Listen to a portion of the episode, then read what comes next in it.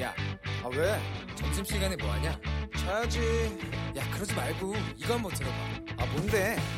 지금 당장 라디오를 켜봐 나른한 오후 깨울 시사 토크쇼 모두가 즐길 수 있고 함께하는 시간 유쾌하고도 신나는 시사 토크쇼 오태훈의 시사본부. 네, KBS 라디오 오태훈의 시사본부 2부 시작하겠습니다. 저희 시사본부는 청취자 여러분들의 참여로 이루어집니다.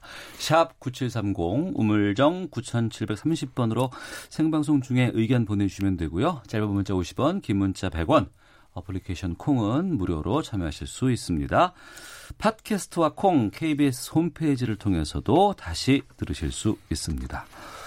매주 목요일에는 촌철 살인의 명쾌한 한마디부터 속 터지는 막말까지 한 주간의 말말말로 정치권 이슈를 정리하는 시간 각설하고가 있습니다.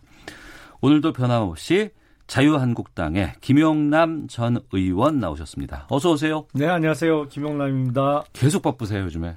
예, 그러게요. 어, 아침 저도 이렇게 저녁으로. 오래 이 사태가 오래 갈지는 몰랐습니다. 예. 그리고 오늘 아, 더불어민주당의 진성준 전 의원께서 새로 오셨습니다. 어서 오십시오. 네, 안녕하세요. 진성준입니다. 네, 저희 시사본부 청취자 여러분들께 좀 인사 말씀 부탁드리겠습니다. 네, 처음 뵙게 됩니다. 그간에 불러주시지 않아서 죄송합니다. 못 뵈었는데 예, 예. 예, 앞으로 기회가 주어지면 자주 아. 뵙고 인사드리도록 하겠습니다. 예. 진성준, 김용남 전 의원과 함께하는 각설하고 영상으로도 만나실 수 있습니다. 유튜브에서 일라디오 혹은 시사본부 검색하시면 아, 지금 방송하는 모습 눈으로 확인하실 수 있습니다. 준비된 인서트 듣고 두 분과 함께 말씀 나누겠습니다.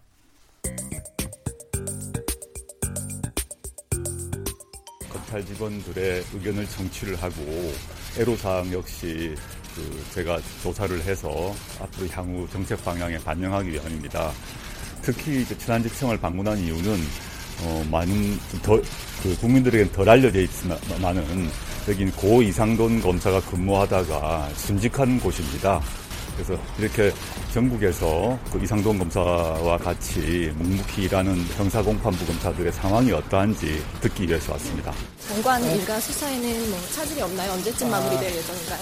오늘 그 마약류 퇴치를 위한 국제협력 회의니까 외국 손님들도 많이 오시고 하니까 많은 관심을 부탁드리겠습니다. 수사는 절차에 따라 진행되고 있습니다. 총장님 헌법 정신에 입각해서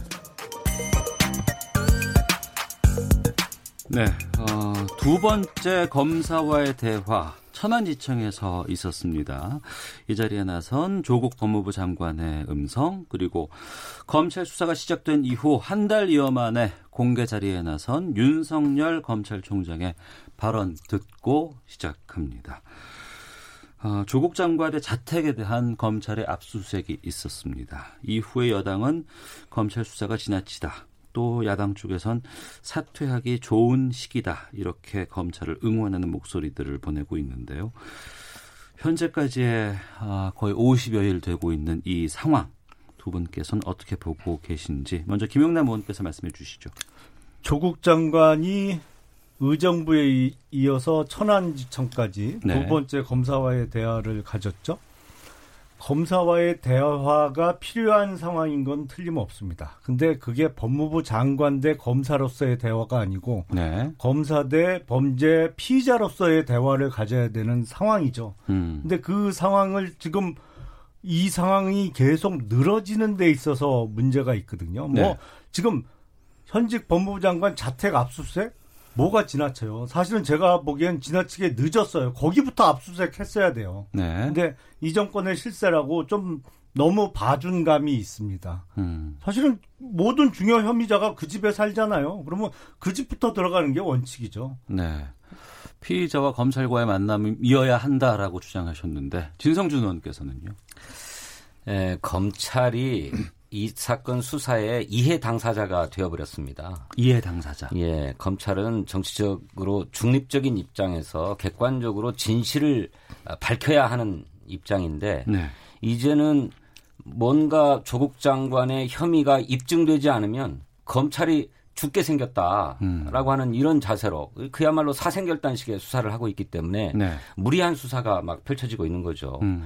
애시 당초 형사부에 배당해서 인사청문회가 아, 직- 끝나는 걸 지켜보고 그래도 소명되지 않은 의혹이 있다면 수사에 착수해도 늦지 않았던 것을 네. 어, 형사부에 배당되자마자 몇 시간 만에 특수부로 옮겨가지고 전격적인 수사에 들어갔거든요. 어. 뭐, 뭐 검사 40명을 동원하고 압수수색을 70분대 이상을 막 하고 네. 뭐 지금도 계속 소환이 이루어지고 있는데 저는 이제라도 좀 중간 수사 결과라도 좀 발표를 좀 했으면 좋겠어요. 어. 그래서 사실은 사실인 것으로 아닌 것은 아닌 것으로 좀 밝혀주고 아직 미진한 것은 또 뭐가 있다. 이래야 우리 국민들이 어, 검찰의 수사를 좀 마음을 놓고 지켜보겠는데 네. 이런 먼지 털기식 수사 또 무엇이라도 하나라도 얻어내겠다는 식의 마구잡이 수사 이거 지켜보는 우리 국민의 마음이 정말로 불편합니다. 음. 이해 당사자로서의 자세를 버리고 네. 어, 정치적으로 중립적이고 객관적인 입장에서 진실을 규명하는 태도를 보였으면 좋겠습니다. 그 검찰이 이에 당사자가 됐다라고 주장하셨는데 그렇기 때문에 마치 이번 이 상황을 조국 법무부 장관과 윤석열 검찰총장과의 대결로 보는 시선도 있거든요. 여기에 대해서 김영남 의원님. 지금의 대결 국면은 그렇게 볼 게 아니고 예. 상식을 요구하는 국민 대 몰상식한 억지 주장을 반복하는 독재 정부와의 대결이죠, 사실은. 범죄 혐의자가 법 집행기관의 수장인 법무부 장관에 가서는 안 된다는 것은 우리나라 국민뿐만 아니라 전 세계 정상적인 국가에 사는 대부분의 아, 양식을 가진 그 시민들의 상식입니다. 근데 그걸 지금 깼잖아요. 그리고 진 의원님 말씀대로 저도 이 사건 중간 수사 발표했으면 좋겠어요. 근데 지금 피사실 공표로 뭐 고발을 한 해 만에 하면서 절대로 수사 결과를 외부에 못 알리도록 지금 겁박하고 있는 게 청와대와 민주당 아닙니까? 먼지털이 수사요? 세상에 이렇게 큰 먼지가 어디 있어요? 이거 자금이 지금 수십억씩 왔다 갔다 하고 공문서, 사문서 위조해서 어? 대학 들어가고 더군다나 의사 되는 의전원까지 지금 들어가 놨는데 이게 먼지면 세상에 어떤 먼지가 이렇게 큰 먼지가 어디 있습니까? 예, 조국 그리고 장관에 대한 조국 장관에 대해서 제가 한 말씀만 드릴게요. 예, 마무리하시고요. 예. 인사청문회를 통해서 뭔 의혹이 해명됐어요. 인사청문회에서 하루 종일 한 얘기가 사실은 어? 당시 조국 후보자가 숨 쉬는 것 빼고는 다 거짓말만 했는데 밝혀졌잖아요. 지금 하나둘씩 다. 네, 진성준 의원님. 애시당초 조국 장관에 대한 의혹이 야당의 의혹 제기에서 시작됐던 겁니다. 이에 대해서 조국 장관이 그동안에 해명을 해왔고 그래서 지금 검찰이 수사하고 있는 사안들이 전부 다 야당이 제기한 의혹 또 그로부터 비롯된 언론의 의혹들을 뒤따라가면서 진실 여부를 밝히는 거예요. 그렇다면 그런 입장에서 야당의 주장이 맞는 건지 또는 조국 장관의 주장이 맞는 것인지를 객관적으로 가려줄 필요가 있어요. 예. 그런데 지금은 그렇지 않고 검찰발의 그 흘리기 소스를 기본으로 한 보도만 난무하고 있잖아요. 그러니 무엇이 진실인지 모르겠다는 거예요. 이런 혼란이 지속될 거라고 한다면 차라리 검찰이 중간 수사 결과를 정식으로 발표하는 게 좋겠다. 그렇게 드러내놓고 떳떳하게 발표한다면 그걸 무슨 피의사실 공표라고 하겠습니까? 그런데 그렇지 않고 사건과 직접 관련돼 있지도 않은 사안들을 슬그머니 흘려가지고 마치도 조국 장관이 큰 범죄자라도 되는 양, 또 조국 장관 일가가 큰 범죄라도 저지른 양 예단을 형성하고 있잖아요. 그러니까 문제라고 하는 것입니다. 우리 국민들이 지금 검찰에 바라고 있는 것은 그렇게 객관적이고 중립적인 입장에서 무엇이 진실인지를 정말로 편견 없이 드러내 달라라고 네. 하는 거예요. 그런데 아까도 말씀드렸던 것처럼 검찰이 지금 조국 장관에 대해서 뭐라도 하나 잡아내지 않으면 검찰이 다 죽게 생겼다라고 하는 인식 속에서 사생결단식으로 수사하고 있지 않습니까? 아니 중학교 때 조국 장관의 딸 중학교 때 일기장이 무슨 필요가 있습니까? 중학교 때 썼던 2G 핸드폰이 무슨 필요가 있습니까? 그거 압수수색 하겠다고 그렇게 기다리고 있으면서 영장 변경하고 그럽니까? 저는 수사에도 철저하게 진실을 규명해야죠. 그런데 그 수사에도 비례성의 원칙이 관철되고 또 균형적인 어, 어떤 감각도 가져야 되는 것 아닙니까? 근데 이 수사는 너무 과도하고 무리하다는 거예요. 네. 과도하고 무리하다고 말씀하셨는데요. 아, 제가 보기엔 너무 사정을 그동안 봐줬다니까요. 그리고 범죄 수사와 관련해서 일기장 왜냐하면 일기장에 의외의 사실을 적어 놓는 경우가 많거든요. 왜냐하면 아, 중학교 어떤 때 사람도? 어떤 사람도 그 중학교 때부터 써온 일기장이죠. 중학교 때만 쓴 일기장이 아니고 자 어떤 사람은 본인이 어떤 잘못을 저지른 거 예를 들어서 공무원이 어디서 아, 향응 접대받고 뇌물 먹은 거를 아무한테도 얘기하지만 얘기 안 하지만 자기 일기장에는 그 흔적이 남아 있는 경우도 많아요. 그리고 네. 압수수색했는데 지금 그것만 노리고 압수수색을 나간 게 아니잖아요. 컴퓨터 하드 지금 한토증권의 김모 차장한테 맡긴 거 말고 정경신 교수가 따로 보관했다는 중요한 가장 중요해 보이는 하드도 찾아야 되는 거고 그리고 교- 정작 그 컴퓨터 하드에서 서울법대 공인인권법센터 그 인턴 증명서 파일이 나왔잖아요. 근데 이 정도 되면 어느 정도 반성을 해야 되는데 아니 정 교수가 본인 연구실에 있던 컴퓨터에서 동양대 총장 명의의 그 표창장 파일이 나왔을 때도 그런 그랬지만 여전히 그 파일이 내 컴퓨터에 왜 들어가 있는지 모르겠다. 이런 식으로 지금 국민을 우롱하니까 대부분의 국민들께서는 진실을 알고 있는데 민주당과 청와대가 진실이 도대체 뭔지 아직도 모르겠다고 한다면 지금이라도 검찰로 하여금 중간 수사 발표를 하도록 하세요. 괜히 피사실 공표로 어, 겁주지 말고 그래서 지금 자금 흐름 추적한 것만 내놔도 사실은 승부는 끝나거든요. 그러니까 직접 관련도 없는 사실들을 슬슬 흘리지 말라고요. 그런 짓 하지 말고 정식으로 발표하라는 것입니다. 그러니까 두 분께서도 지금 의견을 주고 계십니다만 이게 상반된 의견들이 지금 나오고 있는 상황이고 어, 이 가운데 지금 여러 곳에서 이와 관련돼서 그 조국 장관 을 지지하는 쪽 아니면 그 반대쪽의 의견들이 계속해서 지금 나오고 있습니다. 유시민 그 노맨재단 이사장의 경우에는 유튜브 채널 알릴레오 시즌 2를 통해서 여러 가지 의견들을 밝혔고 증거 인멸이 아니고 증거 보존이다.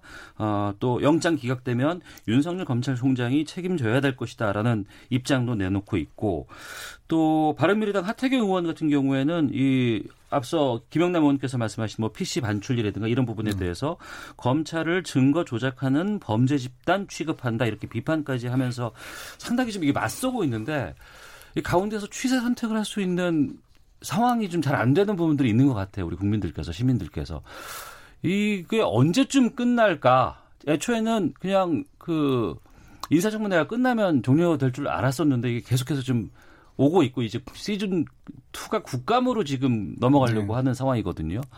두 분께서는 이 사태가 언제쯤 종료될 것으로 어떤 계기로 마무리될 걸로 보시는지가 궁금합니다. 좀 그러니까요. 해안을 좀 주시죠. 예. 이- 진성준 의원님. 정치적인 사안에 대해서 검찰이 수사에 착수한 것 자체가 네. 아, 문제를 이렇게 야기하게 만들었다고 생각합니다. 음.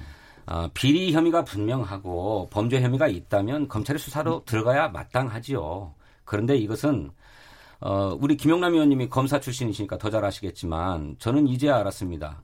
특수수사라고 하는 게 무엇인가? 그거는 검찰이 스스로 인지한 사건을 수사하는 것을 특수수사라고 한다고 해요.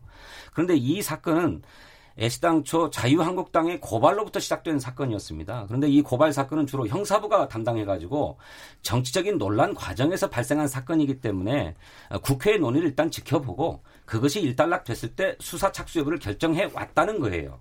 그런데 인사청문회가 끝나지도 않고 인사청문회가 합의되자마자 검찰이 특수부의 사건을 재배당하고 바로 수사에 들어갔어요. 그러면서 대통령의 인사권 을 침해했고 네. 또 국회의 인사청문권도 침해하는 양상을 스스로 초래해 왔죠. 그렇기 때문에 이 수사를 지켜보면서 오히려 검찰 개혁이 얼마나 절실하고 필요한 것인지를 더 체감하게 됐다고 하는 국민이 늘어나고 있는 것 아닙니까? 그런데 저는 더 이상 오래 가서는 안 된다고 생각합니다.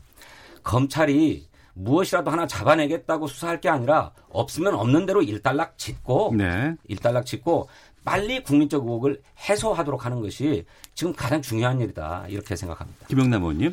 청와대와 민주당이 원하는 것은 죄가 있더라도 우리 편인데 들춰내지 말고 그냥 두 눈 질끈 감고 모른 척하고 네. 혐의 없는 거로 종결 지어서 그냥 이 문재인 정부가 계속 국민을 속이고 호도하고 거짓 뉴스로 그냥 이끌어 가는 데 있어서 검찰이 좀 협조를 해주지 왜 자꾸 들쑤셔 갖고 지금 어 진실을 파헤치느냐 이게 불만인 것이죠. 이게 예.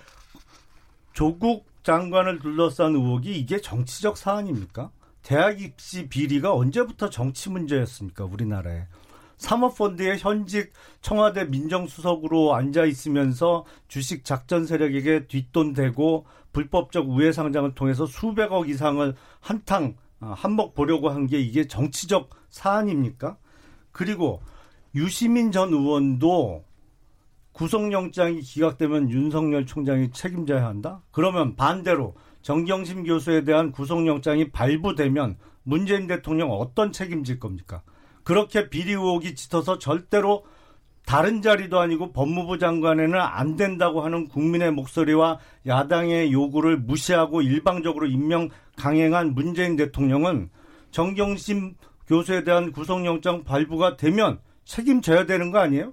책임지고 그 자리에서 내려오시던지 아니면 적어도 뭘 잘못했고 왜 그런 터무니없는 결정을 내리게 됐는지 해명을 하셔야 되는 거죠. 그건 이런 방구 얘기도 없이 기각되긴 기각되면 책임져라. 그러니까 현 상황에서 아니 제, 제 지금 민주당의. 궤변이 자, 도를 마무리 짓고요. 예. 민주당 쪽의 궤변이 도를 넘어도 너무 넘어요. 정경심 교수가 PC를 한투증권 그 직원 트렁크에다가 숨겨놓은 게 증거 보존이다. 아이고 유시민 전 의원 저 2004년도를 기억하는데 본인 입으로 그랬어요. 60이 넘으면 사람이 뇌세포가 썩어서 정상적인 판단을 못하니까 자리에서 내려와야 한다고. 이게 마무리해 100세 주시고요. 시대에 예. 안 어울리는 전혀 엉뚱한 얘기를 했는데 제가 보기엔 유시민 전 의원 본인의 케이스에는 그 얘기가 딱 맞아요. 올해로 그러니까. 김영남 의원님 되셨죠 마무리해? 주시고요. 그 예. 하드를 썩었어요, 떼어서. 증거 인멸을 하려고 했는지의 여부는 포렌식 해보면 다 드러나는 일입니다. 그러니 단순히 하드를 교체했다고 해서 어? 곧바로 증거 인멸이라고 단정하는 것도 과도한 얘기입니다. 제가 또 누차 말씀드리지만 어 저는 지금 당장 정경심 교수에 대해서 영장이 뭐 발부될 거다 아닐 거다 이렇게 따지는 것은 뭐 시기상조이고 너무 과도한 얘기라고 생각합니다. 네. 원칙으로 보면 불, 혐의가 있다면 불구속 기소하는 것이 원칙이죠. 우리 헌법의 원칙이 그런 것 아닙니까? 그리고 어, 피해자의 방어권을 보장해주기 위해서라도 어, 불구속 수사를 원칙으로 하는 것이 기본입니다. 그 재판도 그렇게 받을 수 있는 거죠. 근데 지금 뭐 당장 뭐 영장이 발부될 거다, 또 발부되면 책임져라, 뭐 발부 안 되면 어떻게 할 거냐 이렇게 얘기하는 거는 좀 시기상조다. 저는 그렇게 생각합니다. 네. 구속 사유의 대표적인 게 증거 인멸의 우려가 있을 그러니까 증거 인멸 때는 단정하고 계시니까 된다는 그렇죠. 겁니다. 지금 증거 인멸 단정하고 계시니까. 본인의 연구실에 PC 감췄죠. 집에 있던 컴퓨터 하드 4개 다 교체했죠. 그리고 자신한테 불리한 진술을 한 듯하니까 한투증권의 김모 차장에게 네가 어떻게 나를 배신하냐 이런 텔레그램 메시지 보내서 협박했죠. 구속 사유가 차고 넘쳐요. 지금. 아니 인간적으로야 터무니없는 거짓 진술을 하면은 어떻게 그럴 수 있냐고도 할 수 있는 거죠. 그런데 그런데 증거인멸했다고 자꾸 단정하시는데 그거는 포렌식 해보면 다 드러나는 일 아닙니까? 그러니까 그것만 가지고 증거인멸했다라는 식으로 단정적으로 말씀하시는 것은 김용남 의원님이 검찰의 수사 결과를 실시간으로 보고받고 있다는 얘기밖에는 안 되는 얘기예요. 아니 그러니까 상식적으로 단정적으로 증거를 말씀하시지 마시고 잠깐만요. 김용남 예. 의원님이 지금 수사 검사 아니시지 않습니까? 증거를 감췄다가 그게 우연히 발견이 돼서 포렌직이 가능해진 것을 포렌직이 아니, 가능하니까 증거인멸 시도가 아닙니까? 없었다는 게 그게 김 차장이 이미 제출했죠. 예, 거두분 아닙니까? 정 잠시만요. 이미 예, 예. 하나의 상황이 있습니다만 여기에 대해서 보는 시각은 너무나 좀 극명하게 좀 갈려 있는 상황입니다. 이걸 계속해서 저희가 말씀을 나눌 수 있는 상황은 아닌 것 같고 아, 하나만 여쭙고 이 관련된 내용은 마무리하고 다음 주제로 넘어가도록 하겠습니다. 안 돼요. 수는 없습니다. 어, 오늘부터 대정부 질문 잠시 뒤 뭐 한 30분 정도 지나고 나면은 한 2시부터 정치 분야의 대정부 질문 실시가 됩니다. 그리고 어, 다음 주죠. 다음 달 2일부터 국정감사가 시작됩니다. 어, 국정감사는 이제 국회의원들의 뭐 꽃이라고 할 정도로 상당히 좀 의미 있는 시간이고 또 자신의 정치를 알릴 수 있는 시기이기도 합니다만 지금 이번 20대 국회 마지막 국정감사는 어, 조국으로 시작해서 조국으로 끝나게 되지 않을까 또 우려가 되는 상황이기도 합니다. 지금 오늘 오전에 있었던 뭐 상임위별 에서 증인 채택을 놓고 지금 여야 이견차가 상당한데 이번 20대 국회 마지막 국정감사 어떻게 진행될 것인지 어떻게 진행되면 안 되는 것인지에 대해서 말씀 나누고 다음 주로 넘어가도록 하겠습니다. 여기에 대해서는 진성주 의원께서 먼저 말씀해 주시죠. 네, 뭐 야당의 입장에서 보아도 검찰이 야당의 기대 이상으로 열심히 철저하게 수사하고 있지 않습니까? 그러면 그냥 수사에 맡겨뒀으면 좋겠어요. 그런데 야당은 대정부 질문에 이어서 국정감사까지도 조국 장관에 대한 정치 공세의 장으로 활용하려고 하고 있어요. 그런데 이것이 정말로 국민을 위한 길입니까? 또 민생을 위한 일입니까? 그냥 범죄가 있다면 윤석열 검찰총장이야 40여 명의 검사가 철저하게 수사해서 단죄할 것입니다. 지금 이 검찰 수사에 대해서 조국 장관은 자신의 일이기 때문에 이런 방구 보고도 받지 않고 있고 이런 방구 지시도 하고 있지 않고 지휘도 하고 있지 않아요. 그냥 내버려 두면 됩니다.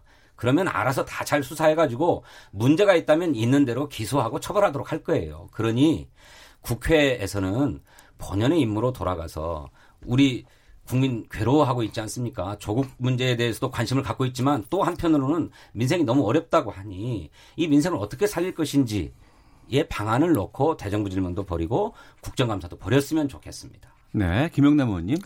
아니 언제부터 검찰이 한국당 편 들어줬나요? 전혀 아니거든요. 지금도 아니에요. 한국당의 요구대로 했으면 수사 진행이 지금보다 훨씬 거죠. 빨랐어야죠. 이거는 검찰이 한국당의 편을 드는 게 아니고 이건 상식과 정의의 문제예요. 네. 적어도 그 범죄 예, 혐의자가 잠시만요. 법무부 예. 장관 자리에 앉아서는 안 된다는 게 국민의 상식적인 요구였고요. 그리고 검찰이 수사하고 있으니까 어, 국정조사 요구도 하지 말고 국감 때도 그거에 관해서는 얘기 꺼내지 마라. 아 그러면 최순실 사태 때는 검찰이 수사 안 하고 있어서 동시에 국회에서 국정조사하고 특검법 발의하고 했나요? 적반하장도 이게 뭐 내로남불도 이런 내로남불이 없어요. 당시 검찰이 철저하게 수사하지 못하는 상황 아니었습니까? 지금 사실 검찰 박근혜 수사도 박근혜 한국당이 정권 검찰이 시작됐던 미흡한 점이 수사입니까? 많습니다. 네. 그럼에도 불구하고 지금 알겠습니다. 어, 민주당에서 미흡하다고 보는 검찰을 거는 우리 김용남. 의원님 입장이고요. 우리 네. 국민을 다 예, 과도하다고 진성준 보고 의원님, 있습니다. 예, 제가 아, 마무리 짓고 다음 주로 넘어가도록 하겠습니다. 자, 오태훈의 시사본부 더불어민주당의 진성준 전 의원, 자유한국당의 김용남 전 의원과 각설하고 함께 하고 있는데요. 아, 잠시 좀 쉬었다가 헤드라인 뉴스 듣고 계속해서 두 분과 함께 다른 주제를 가지고 말씀 이어가도록 하겠습니다.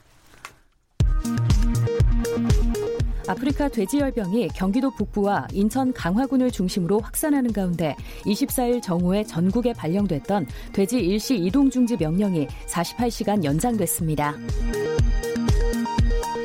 한미 정상회담과 유엔 총회 참석을 위해 미국 뉴욕을 방문한 문재인 대통령이 3박 5일간의 일정을 마치고 우리 시간으로 오늘 새벽 귀국길에 올랐습니다.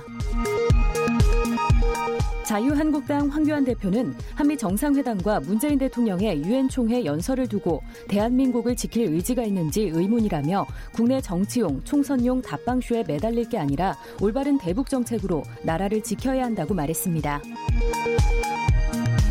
이번 달 소비 심리가 5개월 만에 반등했습니다. 하지만 전달 소비자 물가 상승률이 사실상 마이너스로 떨어지면서 기대 인플레이션율은 조사 이래 처음으로 1%대까지 낮아졌습니다.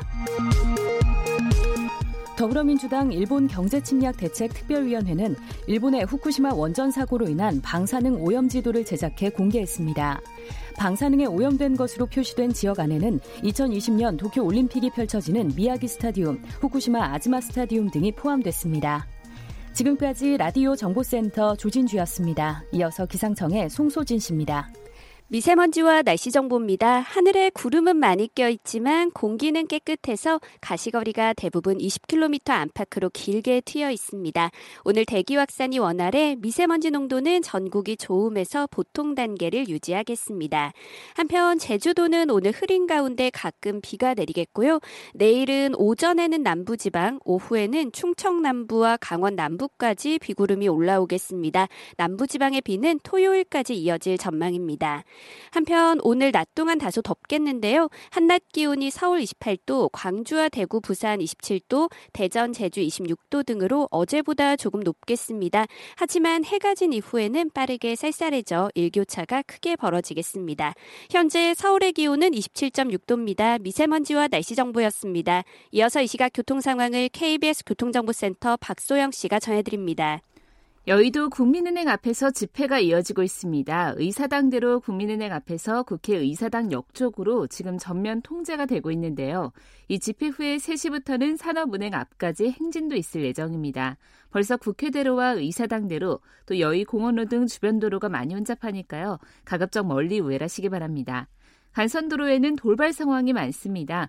먼저 올림픽대로 공항 쪽으로 한강대교 부근에서는 사고가 발생했는데요. 5차로를 막고 이 처리 작업을 하고 있어서 반포부터 밀리고 있습니다. 강변북로 일산 쪽으로 마포대교 부근 4차로에는 고장난 차가 서 있어서 동작부터 정체가 이어지고 있고요. 내부스란로 성수 분기점 쪽으로 홍지문 터널 안에 서 있었던 차량 고장의 여파로 홍은램프부터 쭉 이동하기가 어렵습니다. 고속도로에서는 경부고속도로 부산 쪽으로 동탄에서 오산 사이 5차로에서 작업을 하고 있는데요. 여파로 기흥부터 5km 구간 이동하기가 어렵습니다. 중부 내륙간 고속도로 창원 쪽으로도 여주에서 감곡 사이 작업을 하고 있습니다. 2차로가 막혀 있어서 정체가 심하니까요. 3번 국도로 미리 우회하시는 게 좋겠습니다. KBS 교통정보센터였습니다.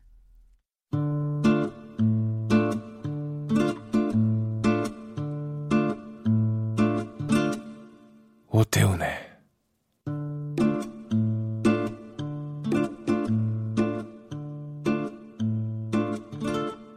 시사본부 네, 각설하고 더불어민주당의 진성준 전 의원, 자유한국, 자유한국당의 김용남 전 의원과 함께 하고 있습니다. 청취자 의견, 아, 상반된 의견 두 분의 의견을 소개해 드리고 다음 인서트 주제로 넘어가도록 하겠습니다. 0487님, 가족들이 피의자로 소환됐다는 사실, 이것만으로도 결격 사유가 되는 것 아닐까요? 다른 자리도 아니고 법무부 장관 아닙니까? 라는 의견 주셨고, 2218번님께서는 이런 식의 검찰 조사라면 조국 장관의 교통법규 위반까지 수사할 것 같습니다. 닭 잡는데 작두 사용하는 것, 작두 사용하고 있는 것 아닐까요? 과도해 보입니다. 라는 의견도 주셨고요. 6004번 쓰시는 분의 의견 소개해 드리겠습니다. 조국 장관 관련 뉴스는 이제 정말 그만 듣고 싶습니다. 수사 결과가 지켜보면 될 일 아닙니까? 시민들 경제가 어렵고 동물마저도 전염병으로 살처분 되는데 온통 조국 장관 이야기만 하고 있으니 정말 답답합니다. 이런 의견들 보내주셨습니다.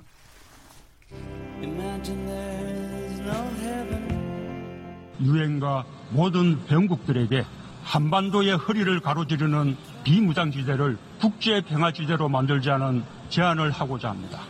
판문점과 대성을 잇는 지역을 평화협력지구로 지정하여 남과 북, 국제사회가 함께 한반도 번영을 설계할 수 있는 공간으로 바꿔내고 비무장지대 안에 남북의 규제 중인 유엔기구와 평화, 생태, 문화와 관련한 기구 등이 자리 잡아 평화 연구, 평화 유지, 군비 통제, 신뢰 구축 활동의 중심지가 된다면 명실공히 국제적인 평화지대가 될 수 있을 것입니다.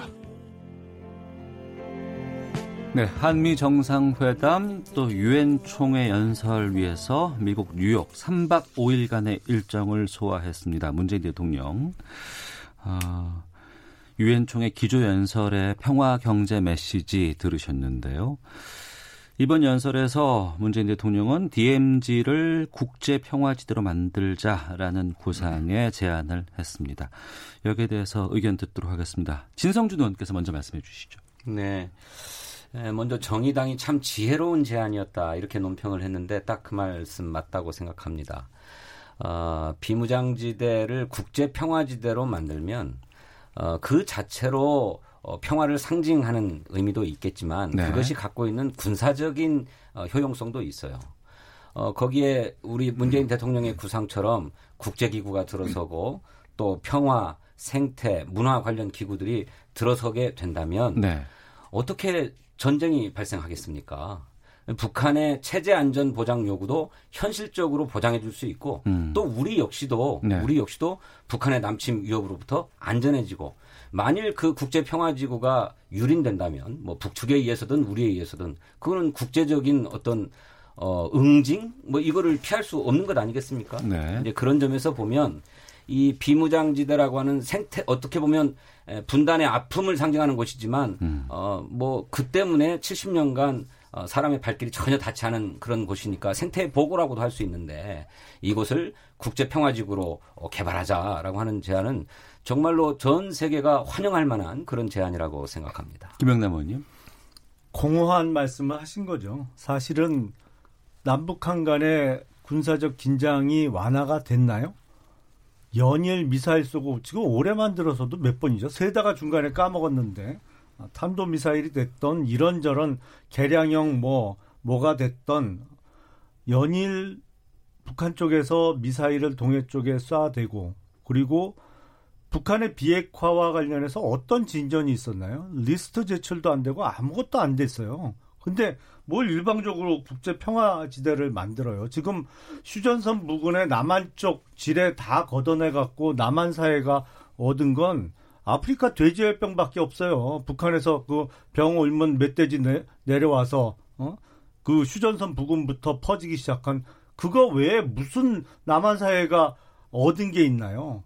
이런 공허한 말씀만 계속 반복 하고 원래 이게 이낙연 국무총리가 참석한다고 다 알려져 있었던 유엔 총회를 갑자기 문재인 대통령께서 가신다고 해서 네. 무슨 또 깜짝 발언을 하시려고 저러나 그랬는데 음. 뭐 기존에 해오던 그 기조 그대로 그냥 내용 없는 말씀을 반복하신 거 아닌가 또 한번 네. 어, 그렇게 생각이 듭니다. 예. 내용 없고 공허하다고 계속 말씀하시는데. 아니, 예, 예. 의원님 이런 제안들을 통해서 그렇게 남북 간의 군사적 긴장 상태를 완화하고 비핵화의 길로 이끌어가고자 하는 거잖아요. 그러면 이 모든 제안들을 다 닫아버리고 먼저 북한들어 비핵화하라고만 나서면 북한이 나섭니까? 그렇지 않잖아요. 북한의 현실적인 요구, 우려 이런 것들도 국제사회가 들어주면서 그 평화의 비전을 보여줘야 북한도 비핵화의 길로 나오게 될 것 아닙니까? 네. 그래서 양당- 전 세계가 환영하고 멋진 제안이라고 그러는데 유독 자유한국당만 공허하다라고 얘기하고 누가 멋진 제안이라고 하는 사람이 유독, 어디 있어요? 유독 자유한국당만 지금, 그렇다고 예? 말씀하시는데. 그냥 유독 예, 그렇지 예. 않습니까? 정부 여당 예. 쪽에서 일방적으로 주장하는 것이죠. 음. 지금 아니 문재인 정부 들어서 그러면 군사적 긴장이 완화된 게 뭐가 있어요? 북한에서 그러면 핵 개발을 안 하고 있어요? 아니면 미사일을 쏘지를 않, 않고 있나요? 아니잖아요. 지금 어떤 목적을 위해서 상대방과 협상을 진행할 때는 물론 일방적인 채찍만 갖고도 안 됩니다. 채찍과 당근을 번갈아 가면서 적절하게 써야죠. 네. 근데 문재인 정부는 뭐랄까요? 이게 북한 발악이에요. 김정은만 바라보고 있잖아요. 11월에 부산에 내려와 주기를 또 내년 봄에 총선 전에 김정은과 트럼프 간에 어떤 뭐 깜짝 쇼를 하던 아니면 심한 고문이라도 할 수 있는 어떤 소재를 만들어 주기를 일방적으로 그냥 바라보고만 있을 뿐이지 음. 정말로 북한의 비핵화를 얻어낼 수 있는 실무적인 어떤 조치라는 게 없잖아요. 이 정부는 그게 이제 답 자유한- 없는 정부예요. 자유한국당의 낡은 사고라고 하는 건데요. 2017년 11월 달에 유엔 총회에서 휴전 결의를 했습니다. 동계 올림픽을 앞두고 한반도에서 휴전하자라고 하는 결의를 해가지고 네. 예, 예정되어 있었던 한미 연합 훈련도 뒤로 미루게 되고 음. 그러면서 남북 간의 해빙 무드가 확 돌아섰잖아요. 그래서 어, 북한에서 선수단도 파견하고 그런 가운데 정상회담도 이루어지고 북미 간의 정상회담도 이루어지고 또 유의미한 합의도 이끌어내길 수도 있었고 이런 일련의 과정들이 있었던 것 아닙니까? 유의미한 이런- 합의가 뭐가 있었나요? 지금까지? 아니 무슨 저 합의가 있었어요? 북미 간의 합의도 대단히 유의미한 합의였고요. 뭐 어떤 1차 면에서 회담에서 합의했어요. 있습니까, 네 가지 그게? 원칙을 합의했습니다. 한번 살펴보셨으면 좋겠고요. 예. 그리고 그 합의를 이번에 한미 정상회담에서 다시 확인하기도 했습니다. 음. 이것이 이제 북미 간의 제3차 정상회담이 열릴 수 있는 분위기가 자꾸 무르익어 가고 있는 거예요. 그런 과정에서 이번에 유엔 총회의 연설이나 또 그 계제에 있었던 한미 정상회담이 어, 북미 간의 정상회담을 추동해내는 중요한 역할을 하게 될 거다라고 네. 보고 있는 겁니다. 예. 그리고 바로 그런 제안들이 누적되어서 조금씩 조금씩 평화로 평화로 나아가고 있는 거죠. 음, 자유한국당 나경원 원내대표는 방금 말씀하셨던 그 한미 정상회담과 관련해서 의미 있는 진전도 성과도 없는 맹탕이었다라고 비판을 했다고 하는데 여기에 대해서 김영남 의원께서도 좀 이걸 좀 이어서 좀 말씀해 주시죠. 그러니까 비슷한 동호가 계속 반복되는 거예요. 추상적이고 구체적인 것은 실무 협상도 진행이 안 되고 있잖아요. 그리고 깨졌잖아요. 지난번 그 어, 북미 간의 정상회담도 사실은 깨진 거죠. 베트남에서 있었던. 일단 북한의 비핵화 반드시 해야 되는데 그걸 이루어내기 위한 어떤 구체적인 실행 계획이라는 게 이 정부는 없어요. 북한의 선의만을 바라고 있을 뿐이죠. 네. 그거를 위해서 어떠한 노력을 했느냐? 아니, 어떠한 쇼는 많이 했지, 지금까지. 하지만 실질적인 구체적인 전략을 갖고 했느냐? 이게 점점 시간이 길어지고 시간을 끌면 끌수록 북한은 사실상의 핵 보유국으로서의 지위를 인정받을 가능성이 점점 높아집니다. 근데 문재인 정부가 지금 하고 있는 것은 어떻게든 북한에 조금이라도 경제적 지원을 더해주고 뭐 하려는 퍼주기 위한 노력은 있습니다만 유효적절한 채찍과 당근을 섞어가면서 진정한 북한의 비핵화를 얻기 위한 구체적인 전략은 전혀 안 보여요. 어떻게 보면 다른 측면에서는 북한이 사실상의 핵보유국으로서의 지위를 인정받을 시간을 벌어주고 있는 것이 아니냐. 아, 이런 생각을 안 들 수 없는 상황이죠. 그게 지금. 자유한국당만의 생각이라는 겁니다. 예, 진성주 의원님. 국제 사회와 국내의 많은 전문가들이 이번 유엔 총회와 한미 정상회담을 통해서 아, 하노이 2차 북미 정상회담 이후에 교착 상태에 있었던 한반도 평화 프로세스가 다시 굴러가게 되는 계기를 마련했다. 이렇게 음. 평가하고 있어요. 그건 청와대 일방적 주장이고요. 아니 국제사회가 그렇게 평가하고 있다니까요. 어느 국제사회가 그렇게 평가를 합니까? 자, 김영남은 잠시만요. 예, 진성준 의원 그래서 드릴게요. 예. 그래서 이제 3차 정상회담이 열릴 수도 있겠다라고 하는 관측이 제기되는 거고 그렇기 때문에 국가정보원에서도 그런 계제라면 올 연말에 열리는 아세안 회의에 에, 김정은 위원장이 부산에 올 수도 있겠다라고 음. 하는 가능성도 내놓을 수 있을 만한 상황이 됐다는 거예요. 이런 사실 자체가 곧 북미 간에 또 남북 간에 우리 자유한국당은 인정하기 싫겠지만 물밑에서 이야기들이 이루어져 가고 있다고 하는 거예요. 그래서 대통령이 3차 정상회담이 열리면 새로운 질서, 한반도의 평화의 새로운 질서가 열리게 될 거다라고 하는 어, 평가를 말씀하셨는데 네. 그거 그렇습니다. 3차 정상회담이 열린다는 얘기는 북미 간의 실무 협상이 진행되어서 비핵화 프로세스에 대한 일정한 합의가 이루어졌음을 뜻하는 것이고 네. 그것을 양 정상이 합의하게 되면 이제 한반도는 비핵화 프로세스에 들어가게 된다라고 하는 점을 얘기하고 있는 거죠. 왜 이런 엄연한 사실들을 자꾸 부인하려 드십니까? 자, 2차 북미 정상회담이 이루어졌었죠. 이미 두 번 만났습니다. 네. 무슨 진전이 있었어요? 사실은 지금 말씀하시는 제3차 북미 정상회담의 가능성 저도 있다고 봐요. 왜냐하면 남한 정부에서도 적극 어떻게든 내년 4월 총선 전에 어 그거를 하고 싶어 할 거고 또 내년에 대통령 재선거를 치러야 하는 트럼프 대통령 입장에서도 자기 치적 중에 뭔가 홍보할 만한 사안을 만들어내야 되기 때문에 네. 북한의 비핵화를 위한 조금이라도 진전이 있는 것처럼 보여주기 위한 어떤 어, 이벤트가 필요하기 때문에 음. 제3차 북미 정상회담 정치적인 목적을 위해서 열릴 수도 있어요. 그리고 특히나 그 장소가 보다 드라마틱한 효과를 낼 수 있는 평양에서 이루어질 가능성도 저는 있다고 봅니다. 하지만 그게 그건 일종의 정치적인 이벤트이고 쇼에 지나지 않을 뿐이지 제3차 북미 정상회담 앞선 두 차례 북미 정상회담과 틀릴 게 별로 없어요. 지금 이 상태로 진행이 되면 네, 마무리하도록 하겠습니다. 하, 계속해서 지금 의견이 붙고 있는데 아, 청취자 의견들도 지금 뭐 비율은 좀 다를 수는 있겠습니다만 아, 많은 의견들 보내주고 계십니다. 마지막으로 두 의견, 각기 다른 의견들 소개해드리고 두 분 보내드리도록 하겠습니다. 8192번님, DMZ, DMZ 평화지대 조성 좋습니다. 그런데 그게 말이 좋지 실제로 이루어질 가능성이 있나요? 개성공단 재가동 못하고 있고 개성관광도 다시 못하고 있습니다. 라는 의견이 있었고 8166님께서는 최소한 한반도 평화와 관련돼서는 보수 진보가 없어야 하지 않습니까? 박근혜 전 대통령도 비무장지대 평화공원 만들겠다고 하지 않았었나요?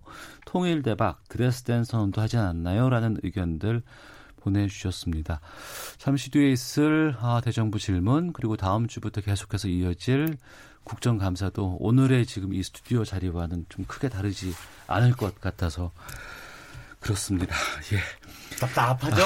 각설하고 마치도록 하겠습니다.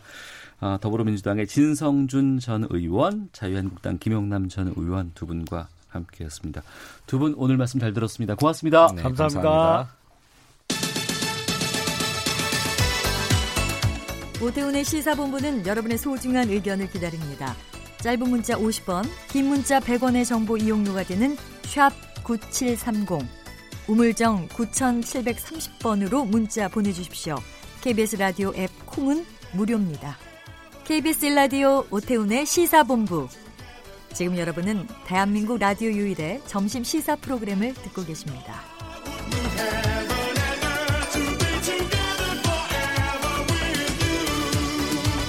네, 1시 46분 됐습니다. 아, 목요일의 마지막 시간은 한 주간의 시사 이슈를 법률적인 관점으로 풀어보는 시간, 시사 법정이 있습니다. 오늘도 신유진 변호사와 함께 합니다. 네, 어서 오세요. 예. 네. 오늘 저희가 이거 궁금해서 네. 법적으로 좀 풀어볼까 네네. 싶어서 이제 이 주제를 좀 다루도록 하겠습니다. 앞서서도 정말 뜨거운 이야기들이 토론 있었죠. 예, 오갔는데 그 지난 23일이었습니다. 검찰이 조국 법무부 장관의 자택을 압수수색했습니다. 네. 조국 장관이 법무부로 출근을 한 이후에 검찰이 들어왔고 무려 11시간 동안이나 30평대 아파트를 압수수색했어요. 네. 여기에 대해서 검찰 수사에 대한 감론을박이 뜨겁습니다.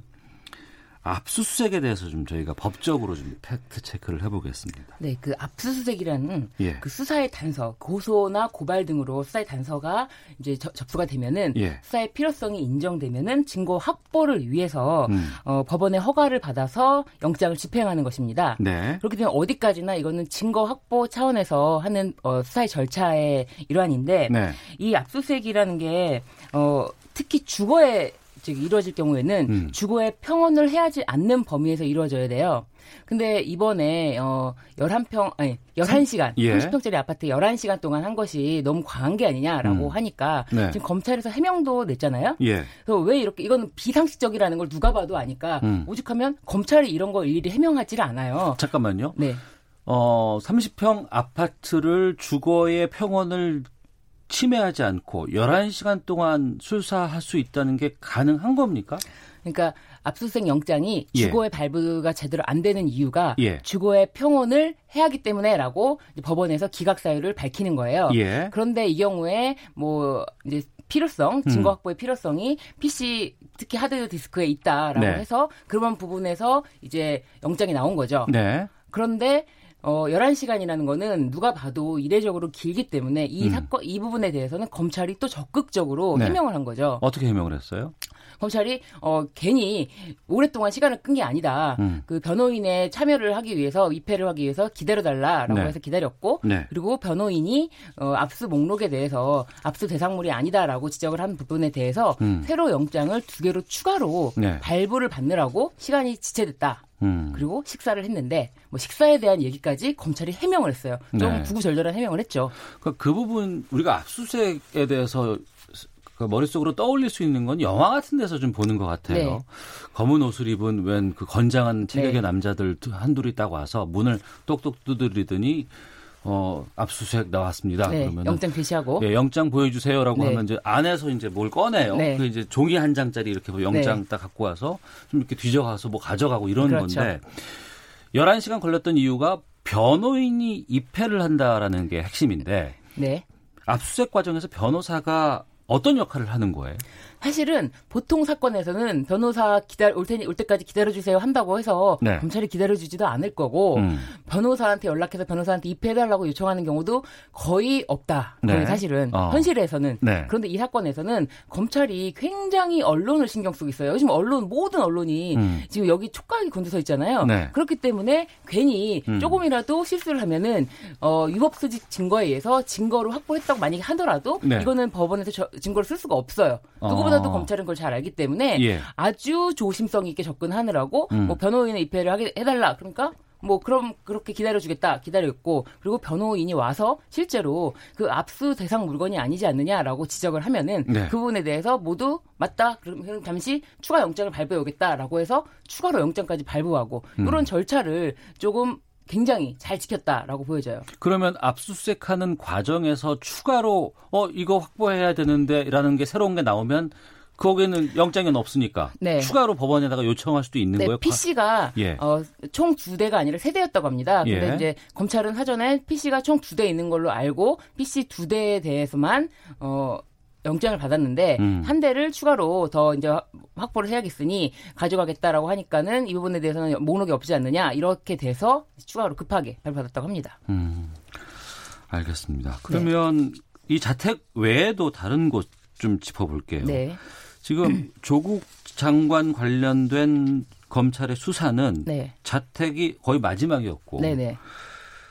네. 현재까지 한 70여 곳에 대해서 압수수색을 그렇죠. 했다고 해요. 네. 처음에 제가 기억나는 건 8월 27일 부산 의전원 네. 이쪽부터 시작을 네, 그렇죠. 했다고 들었고 뭐 웅동 학원에다가 아들 딸의 지원 대학까지 지금 네. 다 했는데 여당에서 이런 얘기를 합니다. 국정농단보다 지나치다.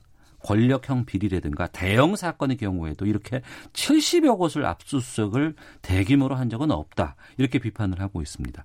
이거는 어떻게 맞아요? 그러니까 70여 곳 중에 가장 또 하나의 축, 큰 축을 차지하고 있는 것이 그 표창장 위조 네. 그리고 그 인턴 증명서 위조 네. 여분 사문서 위조 부분에 대한 거예요. 근데 음. 검찰이 지금 헌정사상 어떤 경우에도 사문서 위조 여부에 대한 증거를 확보하기 위해서 네. 지금 뭐, 어, 지원 대학교 음. 그리고 지금 정경심 교수의 뭐 당연히 집무실 뭐 컴퓨터 예. 이런 것뿐만 아니라 지원한 대학교까지 뭐 아주대, 충북대, 음. 뭐 의화여대 이런 데를 전부 다 압수수색을 했단 말이에요. 예. 이런 사문서 위조의 증거를 확보하기 위한 어. 가장 초유의 그 대대적인 압수수색 저, 절차라고 볼 수 있죠. 아 이런 경우가 없었다는 없었죠. 거죠? 없었죠. 네, 네. 어. 그러면 왜 이렇게 많은 곳을 압수수색까지 해야 됐을까요? 그러니까 이렇게 압수수색을 해야 할 필요가 있을까요?라고 물어보면 저도 그거를 검찰한테 물, 묻고 싶어요. 어. 이렇게 대대적으로 예. 사문서 예. 위조 여부에 대해서 뭐 이미 기소를 했지 않습니까? 어. 기소할 당시에는 그랬잖아요. 예, 예. 굉장히 중요한 혐의가 음. 있고 우리는 입증할 수 있기 때문에 공소시효가 임박해서 기소를 했다라고 했으면은 네. 그 이후에 지금 추가적으로 다른 거라고 하지만 네. 관련이 돼 있거든요. 음. 계속 압수수색을 하는 거는 이거 공소 제기 후 수사에도 걸릴 수가 있고 이 부분에 대해서 과연 이렇게 할 필요가 있는지 그 네. 부분에 대해서 검찰이 여론을 의식하고 있기 때문에 여론과 언론을 의식하고 있기 때문에 이번 부분에 대해서도 계속 문제를 제기한다면 어느 정도 해명을 할 거예요. 또, 음, 또 검찰 쪽에 추가 해명이 나올 수밖에 없을 그렇죠. 것이다. 네.